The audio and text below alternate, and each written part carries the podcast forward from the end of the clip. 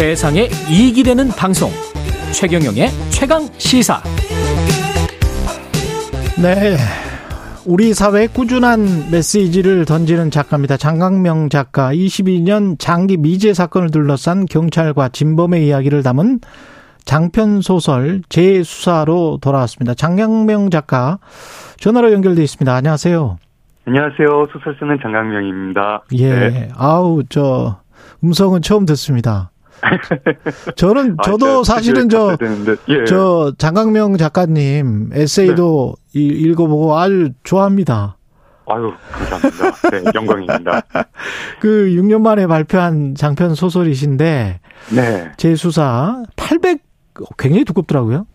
어, 예, 400쪽 넘는 책 두 권이죠. 예. 800쪽 좀 넘는데, 아, 이 책 두껍다는 말씀 드리면 이제 좀 지루하지 않을까, 이 시청자분들, 청취자분들께서, 어, 생각하실까봐 좀 걱정이 되네요. 아니 우리 PD가 지금 한참 읽고 있는데요.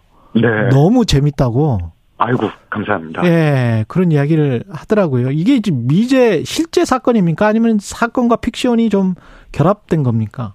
아, 픽션이고요. 예. 그 이제 소설 안에서는 2000년에 신촌에서 어떤 살인 사건이 일어납니다. 예. 그리고 그게 이제 뭐 미제 사건으로 남아 있어서 어. 2022년에 다시 수사하는 내용인데 그 2000년에 그런 사건은 없었어요, 실제로는. 아, 그랬군요. 네. 예. 그거는 제가 지어낸 건데 예. 이제 그런 미제 사건을 수사할 때 뭐 경찰이 어떻게 수사를 하는지 형사분들이 어떤 활동을 하시는지 이런 거는 이제 제가 현실에 기반해서 꼼꼼히 좀 취재를 해서 음. 그건 좀 리얼하게 담아봤습니다. 이- 이게 지금 강력반 형사들의 이야기와 그리고 진범의 이야기를 이렇게 번갈아서 소설에서 등장을 한다며요. 네네. 어, 총 100개 챕터인데요. 100개 챕터. 예. 예, 짝수 챕터는 경찰, 형사의 이야기고, 홀수 챕터는 이제 범인의 독백이죠. 그게 허. 이제 좀 서로 예. 엮이는 좀 독특한 구조인데, 흥미롭네요. 어. 예. 네. 그 뭘, 뭘, 이렇게 관점을 나눈 이유가 뭐- 뭐 때문에 이렇게 하신 거예요? 어, 제가 이 소설 쓸 때 좀 이제 좀 뭐랄까 욕심이 두 가지가 있었습니다. 예. 하나는 굉장히 이제 사실적인 경찰 소설을 쓰고 싶다. 음. 되게 이제 좀, 좀 서스펜스도 있고 미스터리를 푸는 어떤 그런 긴박한 재미도 주고 그리고 실제로 이제 경찰들, 한국 경찰들의 삶 같은 거를 좀 담아보고 싶었거든요. 예. 그런 거는 이제 경찰 파트에서 그리고 음. 그리고 이제 뭐 그 범인의 독백 파트는 이제 경찰 파트만큼 분량이 많지는 않아요. 예. 챕터로서는 이제 50개 챕터지만, 근데 여기서는 제가 어떤 한국 사회에 대해서 느끼는 것, 그리고 우리가 지금 굉장히 당연하다고 하는 어떤 생각들, 어, 이 사회에서 어떤 도덕이라든가 윤리라든가 예. 또뭐 우리 사회의 밑바닥을 이루는 여러 가지 시스템들, 뭐 그런 것들에 대해서 의문을 제기해 보고 싶었거든요. 아. 그런 거를 예, 범인의 목소리로 어, 내보고 싶었습니다. 그 경찰의 시점은 사법 시스템이고 범인의 시점은 도덕, 죄, 뭐 이런 건가요? 어, 예, 그렇죠. 그리고 이제 좀 그게 좀 대비가 되는 게 음. 어떻게 보면 경찰이라는 직업이 한 사회의 시스템을 가장 이제 수호해야 되는 그 어떤 시스템이 제일 밑바닥에 있는 거 그렇죠. 아니겠습니까? 예, 예. 예, 어떤 국가가 아무리 역할이 축소가 돼도 치안은 어 맡아야 되는 거고요. 음. 그거를 수호하는 사람들의 이야기 그리고 이제 거기서 쫓겨난 범죄자 예. 그리고 그 시스템이 부당하다, 잘못돼 있다 이렇게 의문을 제기하는 범죄자의 목소리 이렇게 이제 번갈아 가면서 어떤 제가 좀 구상한 효과 같은 것들이 아. 있었어요. 법으로 강제하는 측면과 윤리적으로 자발적으로 그냥 하는 것들 이- 이게 좀 다른 거네요. 생각을 해보니 그리고 어, 작가님 그렇죠. 예 네. 작가님이 생각하시는 한국 사회는 꼭 어떤 건가요? 법으로 강제하는 겁니까? 아니면 윤리적으로 서로 믿음에 기초해서 잘 살면 되는 것 그게 아마 가장 이상적인 거긴 할 것 같은데 어, 뭐, 법 없는 사회에서 살고 싶다라고 예. 하면 이제 좋아하시는 분도 있고 약간 어, 무섭지 않을까 이런 생각도 하실 거고 예 사실은 이제 그 우리 사회에 대한 믿음과 그 법이 이제 일치가 되는 게 제일 좋은 사회겠죠. 그, 그렇죠, 그렇죠. 예, 그리고 사실 법이라는 건 최소한이니까 음. 법에 적용되지 않은 어떤 도덕 같은 거 우리가 다 함께 추구하는 어떤 가치 같은 거 음. 이런 게 있는 사회가 좋은 사회겠고요.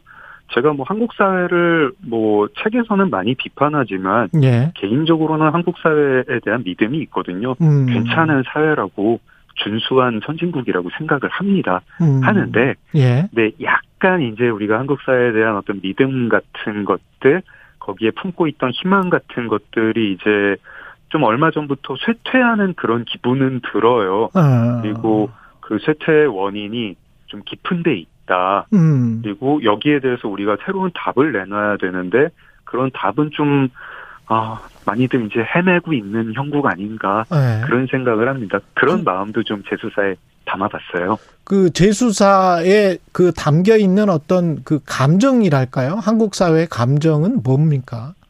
느끼시는 어, 작가가 느끼는?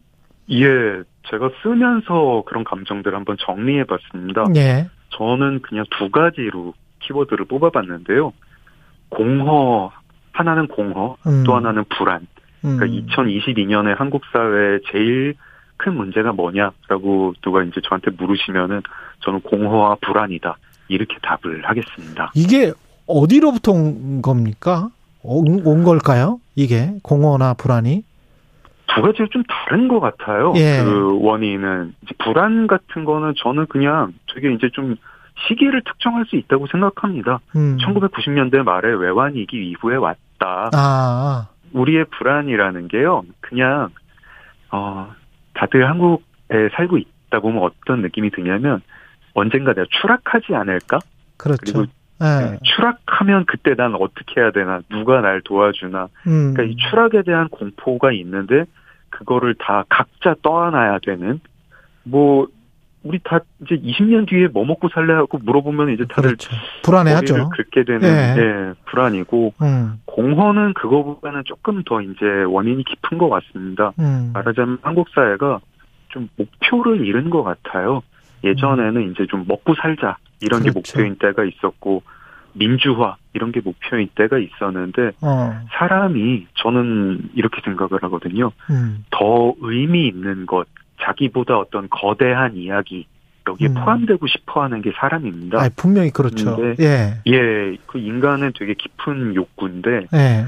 지금 한국 사회가 어 한국인들에게 혹은 좀 더 크게 보면 이제 현대 문명 자체가 현대인들에게 어떤 더 큰 이야기, 거대 서사 음. 이런 걸 못 주는 것 같아요. 우리가 지금 뭐 먹고 사는 게 걱정은 아닌 사회거든요. 그렇죠. 근데 뭘 추구해야 되느냐 우리가 다 같이 물어보면 잘 대답하기 어렵습니다. 그러면서 어떤 혼미한 느낌이 들고 어, 내 인생의 의미는 뭘까? 뭐 우리 사회가 지금 추구하는 가치는 뭘까? 음. 헤매게 되는 그런 데서 공허감이 나온다고 생각을 합니다. 장강명 작가님은 뭐 공허함이나 불안감이 있으세요? 그 글쓰기로 이거를 좀 극복을 하십니까? 어떻게 어떻게 하세요? 저한테는 글쓰기가 삶의 의미고 그렇죠. 예. 예, 그런 것 같아요. 이제 되게 어떤 충만한 느낌이 들죠. 어, 이제 근데 뭐 모든 분들한테 다 글을 쓰라고 할 수는 없는 거고 그렇죠. 사실 뭐 이것도 좋은 답이라고 생각을 합니다. 뭔가 좀 음, 창조적인 일을 하면은 어좀 아무래도, 예. 그런 공허감을 극복하게 되고 저는 그래서 많은 분들이 뭐 꼭 글을 쓰는 게 아니더라도 음, 어떤 그런 활동들을 많이 하셨으면 좋겠어요. 예. 뭐 그런 생각도 합니다. 그 기자 출신이기도 하고 그래서 유명 신문사에 그래서 요즘 주목하고 있는 사회 문제나 노동 문제 같은 게 있을 것 같습니다. 아, 예. 노동 문제에 주목하고 있고, 사실은 제가 이제 저랑 의견이 같은 소설가 분들을 좀 모아가지고 내년에 같이 어떤 소설집을 내보자. 아, 2020년대 한국의 노동 현실을 다루는 그런 소설집을 내보자. 그런 문학이 좀 요즘 최근에 좀 별로 없지 않았느냐. 이런 아. 얘기를 해요. 재밌겠네. 그리고 예. 어, 예. 이게 이제 한국의 2020년대 노동 현실이 제가 보는 노동 현실은요. 예. 이렇습니다. 과거에 우리가 노동 문제를 얘기할 때는 좀 어떤 뭐 착취하는 사람과 착취 당하는 사람 음, 이게 좀 구분이 선악 좀 구분이. 그렇죠. 것 같아요. 맞아요. 예, 그게 예, 뭐 고용주건 뭐 노동자건 음, 음. 구분이 있었는데 최근에 이제 뭐 프리랜서, 뭐 플랫폼 맞아요. 노동, 예. 뭐 기- 자영업 하는 예. 거 보면은 누가 착취를 하고 누가 착취를 당하는지도 명확치 않고 음. 어, 어떤 면에서는 이 되게 불행한 얘기인데요.